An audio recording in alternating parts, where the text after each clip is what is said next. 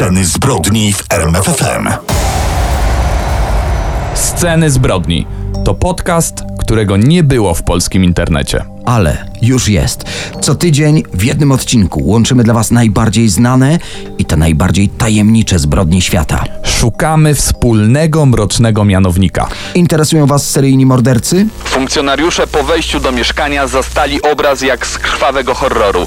Pod oknem znajdowały się zasuszone fragmenty ludzkich zwłok, a w wielkim garze stojącym na piecu pływała rozgotowana głowa. A może dotknął Was los porwanych dzieci, zbrodni dla okupu, ofiar latami więzionych w piwnicach? Pomoc w odnalezieniu dziecka zapowiedział ówczesny prezydent USA Herbert Hoover.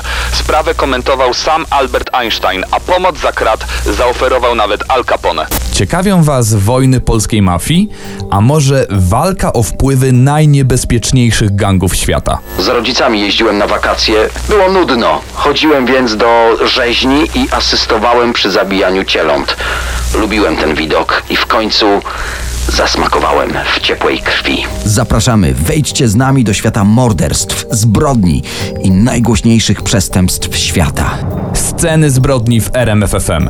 Premiera podcastu właśnie tu, w każdy poniedziałek. Zapraszają Kamil Barnowski. I Daniel Dyk. Aha, jesteśmy też na YouTubie.